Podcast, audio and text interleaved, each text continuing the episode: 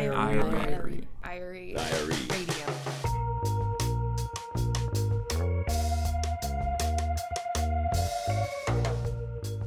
For journalists covering the criminal justice system, wrongful convictions aren't a new story. But in the last year or so, it seems the topic has really captured the attention of everyday Americans.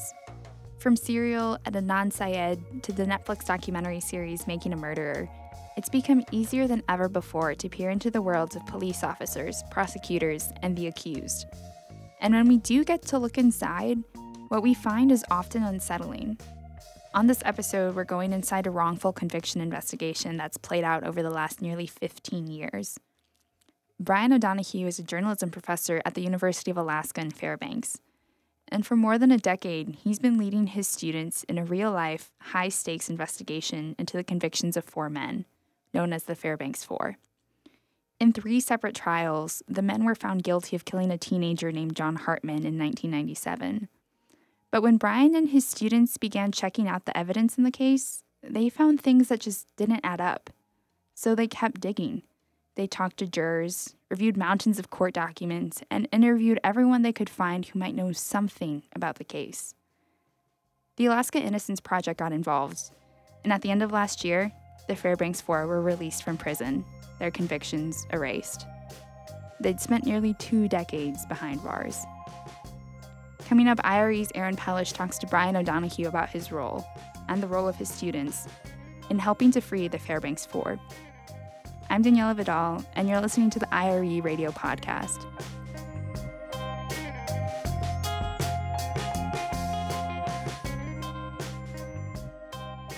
On an early Saturday morning in October nineteen ninety-seven, a fifteen-year-old named John Hartman was assaulted by a group of men in the middle of a dark street in Fairbanks, Alaska. He was taken to the hospital, where he remained unconscious until he died the following day. Within hours of Hartman's death, the police announced that they had identified his killers. They weren't looking for any other suspects. They uh, indicated at a press conference that they two people had confessed. That's Brian O'Donoghue. He was working at the Fairbanks News Minor at the time. Initially, he didn't cover the Hartman murder, but he remembers plenty of conversations with colleagues about the case. It became a huge story in Fairbanks and the surrounding native towns. Eugene Vent, George Frese, Marvin Roberts, and Kevin Pease were arrested for the murder after Vent and Frese confessed. It's worth mentioning that Vent, Frese, and Roberts are all native Athabascans, a minority group in Alaska. At the time, Brian didn't find their arrest suspicious, and neither did anybody he talked to. It just wasn't something that really even came up. It seemed like the police had gotten a lucky break. Vent and Frese later retracted their confessions, and all four maintained their innocence throughout their trials. Each of the Fairbanks Four were found guilty and given sentences ranging from thirty-three to seventy-nine years in prison. At this point in the story, it's two thousand one.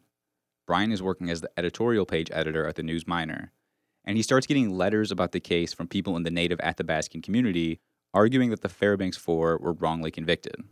They were raising very, very specific complaints and making accusations about racism and Uh, a lot of, you know, uh, what to me were um, libelous, uh, you know, potential uh, assertions on their face. And as editorial page uh, editor, I found myself um, running down to the courthouse just trying to, to vet some of these letters and, and, and see if there was any um, any uh, justification for what was uh, being presented. The letter writers claimed that the police had manipulated evidence, that key witnesses had lied about what they saw, and that investigators had ignored witnesses who verified the alibis of the Fairbanks Four. A lot of times with the letter writer, you would uh, kind of negotiate, uh, well, this needs to be phrased more as an opinion than an assertion of fact. But what I was finding is that um, there was some basis for uh, these, a lot of these complaints. It, it, at least there had been certain types of evidence presented, and there and there were uh, disputes about witnesses. and, and um, But it was really uh, pretty overwhelming to try to dig into, and uh, so it's the kind of thing. It's it's uh, it, all you can do is it, it just left questions in my mind. Around the same time, the University of Alaska Fairbanks called. The journalism department there had an emergency teaching vacancy, and they wanted Brian to fill it. He took over the investigative reporting class and decided to use the Hartman case as a real-life example. At the time, He thought the Fairbanks Four were guilty. I thought that this would be a matter of explaining the process to, to folks that um, were, were maybe not um, well informed about what matters under the law. And we had, um, you know, my sources in the police department were telling me that, you know, hey, all you really need to know uh, that the right guys are in jail is to get a hold of the full confessions, because some portions of them had been suppressed. And so I went into this thinking that we, we were basically going to do a, a public service by explaining um, how it is that the, that the right people are, are convicted. So he assigned his students to the case and asked them to examine and evaluate the evidence. They established a plan for investigating the case, with different students working different angles. We uh, had pretty well uh, identified that um, we needed to get the full confessions, the, the full, you know, uncensored um, interrogation statements. We wanted to identify whatever kind of physical evidence might exist. Uh, one of my students was a, um, a non-traditional, uh, you know, retired uh, Coast Guard military policeman who was, you know, going back to school. And he's the one who just zeroed in on physical evidence. He's he's like, you can't have a beating death, you know, a person that is, um, you know, uh, left in the street, you know, f- from what looks like being kicked, and there not be some sort of physical evidence. And then we are also looking at the alibis. But pretty quickly, the case against the Fairbanks Four began to unravel. What kept happening is uh, every every kind of uh, file drawer we opened, every um, you know, witness we got a hold of, every uh, piece of, um, we started on, uh, yeah, every layer we peeled off, it, it just raised more questions. And, and, and, and there were some real significant issues with some of the people that had testified. And there wasn't any physical evidence of, of any sort that, that um, held any kind of value. There, there wasn't um, the eyewitness Uh, testimony about uh, identifications was made by an individual who'd been drinking for hours, who claimed to see people involved in a um, a, a quick mugging um, what, at what turned out to be um, five hundred fifty feet away at night, about one thirty in the morning, um, down a dark street. And it, it just was ludicrous when, when you when you actually um, go out and, and, and have um, a group of students stand where the um, the robbery took place, and, and, and others, you know, we go back and we stand where the um, where the uh, witness was standing, and uh, it just was, you shouldn't be convicted in an American court uh, based upon something like that.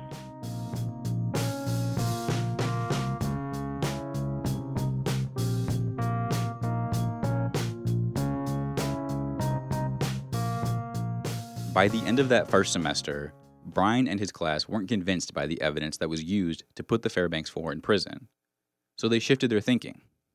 What started as an attempt to explain the conviction morphed into a deeper investigation. They combed through every piece of evidence they could find, talked to everyone who was involved, and slowly built their own case. Every year, new students would come in and pick up where the last class left off. Each student's contribution, no matter how small, helped Brian mount an investigation that didn't pay off until many of his students had already graduated. What had um, been pretty clear early on, after that first semester that we settled nothing by the end of the first semester, is that the odds of um, it's it's very difficult for an undergraduate to uh, maybe even see the results of, of any kind of long-term story, you know. And uh, people contributed pieces of research that um, ultimately made into the stories that sometimes uh, didn't run until two, three, four years after they uh, moved on. But in some cases, his students made huge breakthroughs that had an immediate impact on the case. In the fall of two thousand two, for instance. One of my students who had concentrated on um, tracking down the jurors and finding out why they did, you know, vote to convict in a trial that at that point it seemed to us um, there had been a lot of doubts raised. Uh, uh, he found a juror who mentioned, did anyone tell you about the experiment? The juror told Brian's student that during deliberation for defendant Kevin Pease's trial, the jury had conducted an experiment to get a better understanding of the key witness's testimony, and that this experiment was a big factor in the jury's decision to return a guilty verdict. So Brian assigned two students to follow up with other jurors. And they were able to um, find, I think, seven of the jurors from that trial and confirm with at least four of them that the entire jury had gone outside during deliberations to sort of pace off a distance um, to try to test the key witnesses' uh, claims about what you can see. And the thing is, they were doing this in summer um, in Anchorage on a, a, a sunny street, and they were trying to evaluate the credibility of a witness who'd claimed to see something after drinking for hours, you know, in downtown Fairbanks in the dark at one thirty in the morning. Brian fleshed this finding out in a story for the News Miner, and it got the attention of Kevin Pease's lawyers. They filed a challenge against the jury, and in two thousand four, Pease's conviction was overturned. The state appealed the decision. Kevin Pease uh, had won a new trial based upon uh, our students' discovery, but ultimately he never even saw a day out on bail, you know, while he waited for that to climb the appellate chain. And um, the court ultimately uh, ruled that it, that they shouldn't have even um, intervened in it.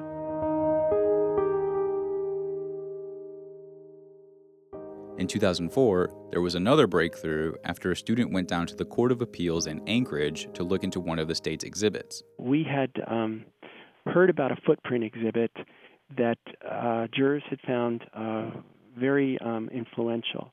And this involved um, a, a photograph of the victim's face that um, uh, uh, boot prints from the crime lab were sort of laid over the victim's face.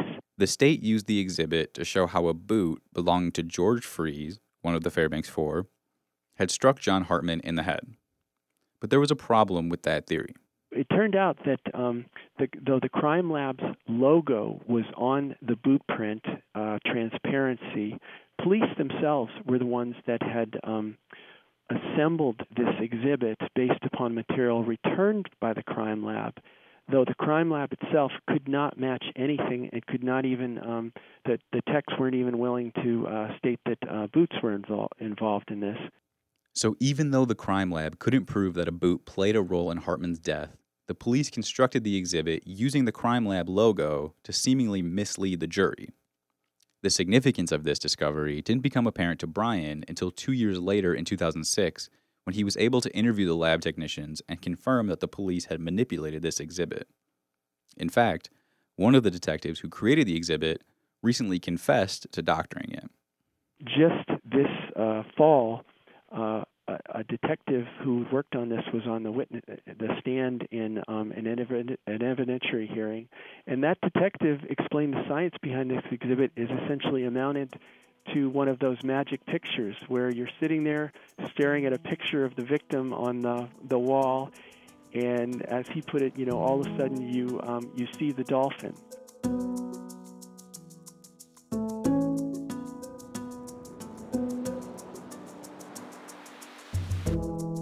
But even with major breakthroughs from students, Brian still needed all the help he could get.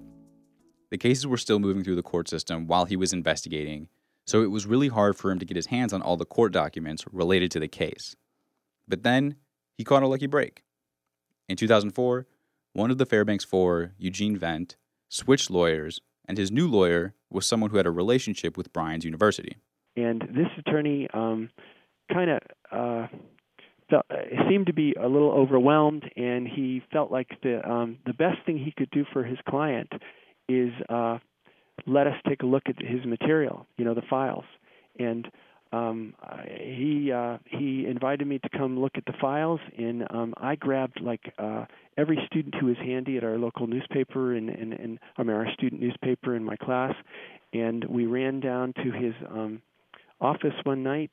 Uh, with a copying machine and a, and a tape duping machine, and we made um, just uh, you know dozens of um, copies of police tapes of interviews and and uh, dispatch calls and um, you know the the uh, the files that had been assembled in the in the course of uh, Eugene Vent's um, trial, and that material um, was you know raw interviews and and, and, and all sorts of things that. Um, you know, you may or may not ever get access to, and uh, that was really, really, uh, you know, tremendous, and, but it took about two years going through all of that. Once Brian combed through all of the information from Vent's attorney, he began gathering everything he knew about the case to write a special investigative series for the News Miner. The seven-part series was published in two thousand eight and it caught the attention of some important people. The Alaska Innocence Project was also formed in two thousand eight, and their first clients were two of the Fairbanks Four, George Frese and Marvin Roberts. We don't have um, any sort of law school in Alaska. In other places, you've seen some partnerships between journalism programs and, and um, you know, uh, affiliated law schools. Um, what the Innocence Project brought was, was uh, you know, the legal, um, uh, the, the, the, the legal, uh, you know, mind and, and, and understandings to um, uh, try to identify what were um, what were relevant in terms of uh, actually challenging the verdicts. Because at this point, Uh, I, I had established to my own satisfaction, and I think to, um, you know, very persuasively for many readers, why there was reasons to question whether um, anyone deserved to have been convicted based upon what was presented in court.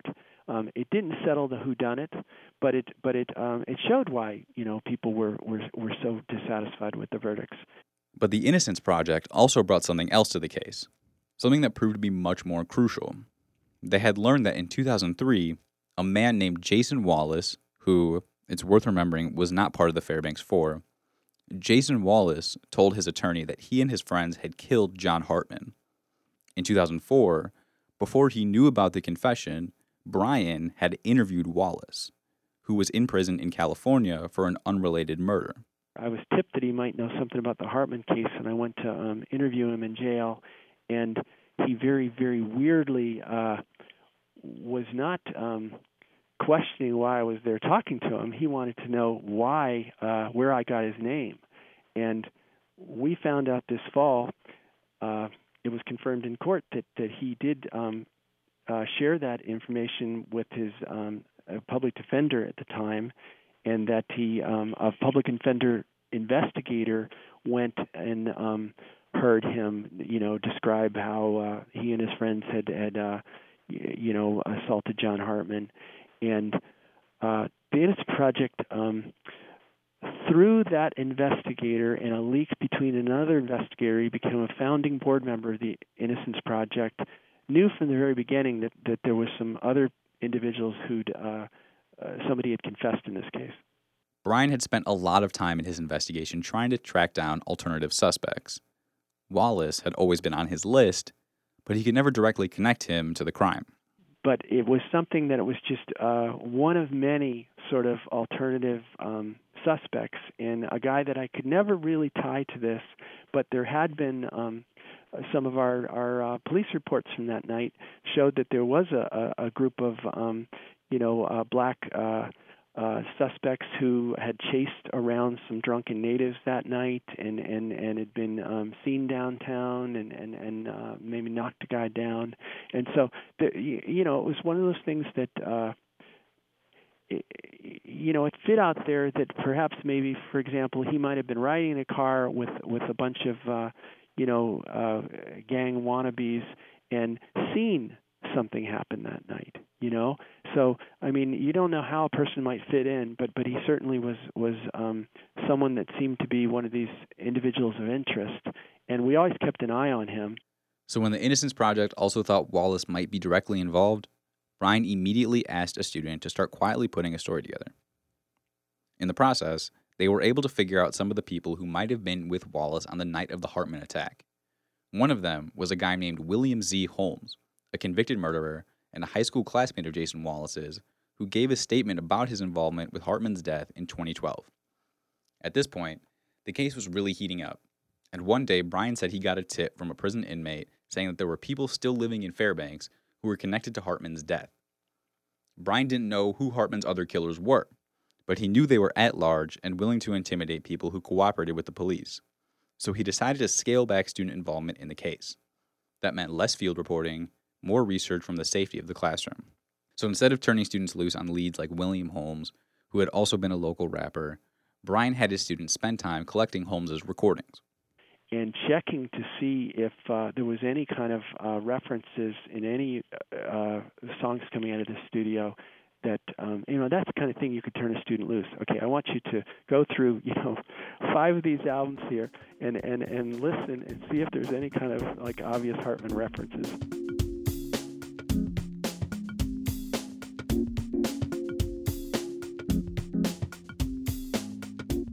All of Brian's work, combined with the efforts of the Innocence Project, culminated in a post-conviction relief hearing last October, eighteen years after John Hartman died and fourteen years after Brian started investigating the case.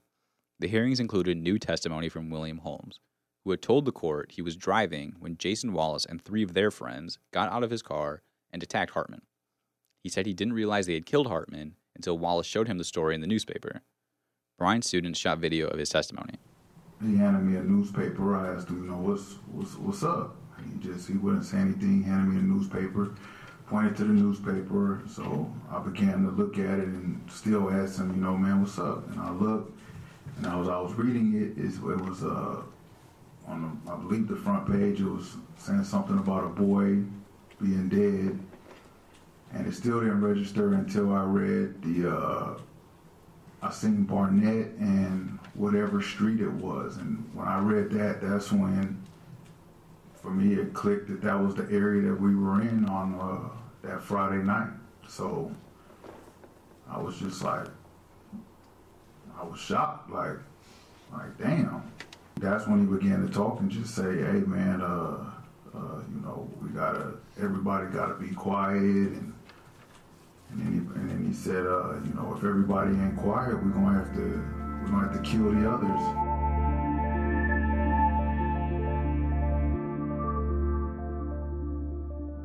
Brian was excited to see his efforts come to fruition in court, but right before the hearing, he got subpoenaed by the state. They requested all his documents and correspondences, and they blocked him from watching the hearing. One of his students ended up live tweeting the court proceedings, but still, being cut off from the case was frustrating. My lawyer told me I'm not even supposed to watch my students. I'm not even supposed to monitor my students' Twitter feed. You know, I mean, uh, uh, you're locked out of the proceedings that, uh, you know, are presenting all the evidence, verifying what you've been working on all these years. You know, I mean, um, I, I covered this, you know, pretty much every step of the way through two thousand one through two thousand, um, July of two thousand. Uh, fifteen, and then suddenly uh, it's kind of like uh, you're sidelined for the for the main event. For nearly fourteen years, working for a university instead of a newspaper put him in the perfect position to slowly build up his reporting in the case. But now, his position as a public employee left him little protection against anyone who wanted to file records requests and see his tapes, files, and emails. The irony of this reversal was not lost on him. And I'm the person that for, uh, you know, the whole time I've been here, my students have been uh, barraging, you know, other uh, departments and offices of the university for uh, everything from records on, praf- on traffic tickets to, uh, you know, what are the terms of particular grant applications. And, and, you know, I teach students how to use FOIA. It, to some extent, uh, get turned around and, and, and, and uh, records requests are aimed at the university itself. And so who am I to um, uh, be surprised that suddenly I have very little protection for um, my own records in this case?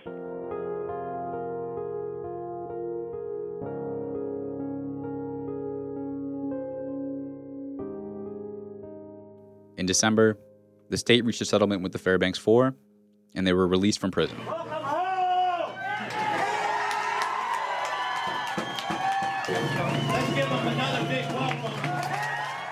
But their release came with a condition. They couldn't sue the state for damages. So while Brian was excited to see them free, he had mixed feelings about the way it all played out. I am really uh, disheartened by um, the uh, it, it, what what really seemed to be the priority was um, uh, uh, fending off prosecutorial misconduct charges and perhaps um, uh, you know, reducing the, the likelihood of these guys would collect um, large damages for eighteen years of uh, false incarceration. The settlement, the settlement stinks. Uh, I, I feel good that um, I was part of um, Uh, springing these guys from prison, and I believe they're they're innocent, and, and I think that was documented this fall. But um, I, I think that the state's uh, terms are, are uh, they took away the right to seek any kind of civil compensation, and they um, tried very hard to, to uh, even um, leave an impression that, that these guys were not exonerated, but by um, the definitions uh, that uh, apply. I mean, they, they were released and had charges erased, and um, the the original indictments dismissed, all as a result of a post-conviction relief proceeding, and that is exoneration. Brian thinks the legal system has been prioritizing its own reputation over the pursuit of justice from the very beginning. He said that he doesn't blame the police for arresting the Fairbanks Four in the moments after Hartman's death. But when the evidence didn't add up, the police refused to admit they were wrong. Instead of opening their minds to alternatives, they doubled down and started looking for snitches and started manufacturing evidence.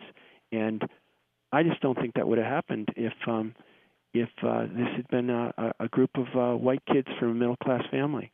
You know, instead it was um, kids from uh, the, the, the, the native side of town, and, and um, the police... Uh, Uh, and the prosecutor, you know, I, I think we're um, we're uh, fundamentally um, unjust. Because he was shut out from the hearing, Brian's next step will be to go through the court records along with hours of footage and thousands of tweets from his students. I'll be going through that for, for ages um, because, to me, what is next is the story about the systemic failure here. And even though the state has dodged um, a finding of prosecutorial misconduct or, or, or these big million-dollar judgments, I, I think we still need to identify what went wrong.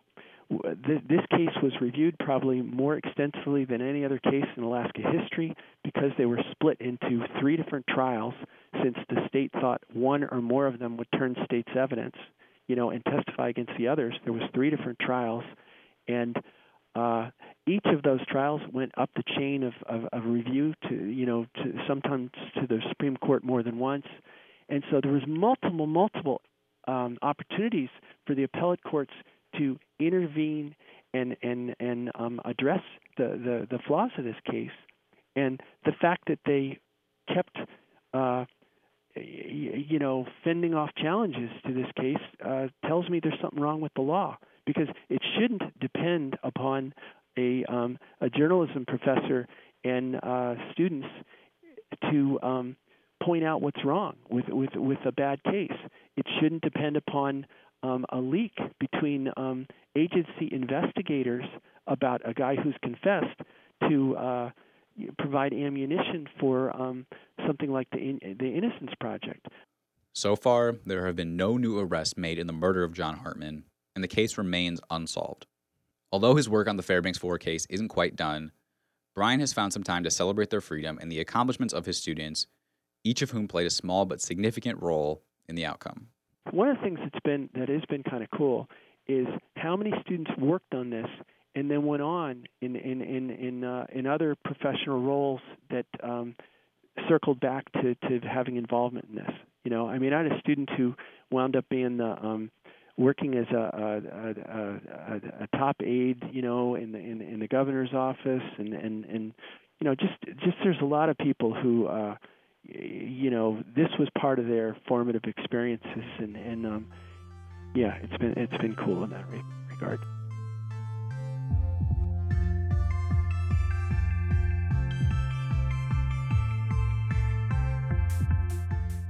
Thanks for listening. Don't forget to subscribe on iTunes or Stitcher to stay up to date with all the latest episodes, and head on over to I R E dot org slash podcast to browse our archives. We have some really cool stuff in our show notes for this episode, including links to some of Brian's articles, photos of the Fairbanks Four, and a seven-part T V series by Anchorage station K T U U. Aaron Pelish reported our story this week. Sarah Hutchins is our editor. You can find all of our emails in the show notes. Our next episode is going to be a little different, and we can't wait for you to hear it. We'll be releasing two episodes on the same day, one in English and another entirely in Spanish. I'll be talking with Daniela Guaso of El Universal about her work counting and reporting on people who have disappeared in Mexico and Colombia. Look for those episodes in the coming weeks. That's it for this episode. From Columbia, Missouri, I'm Daniela Vidal.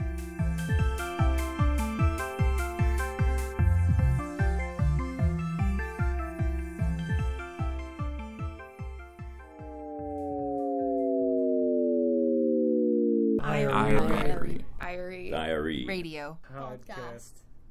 might want to do that. Cool. Okay. Yeah. Podcast.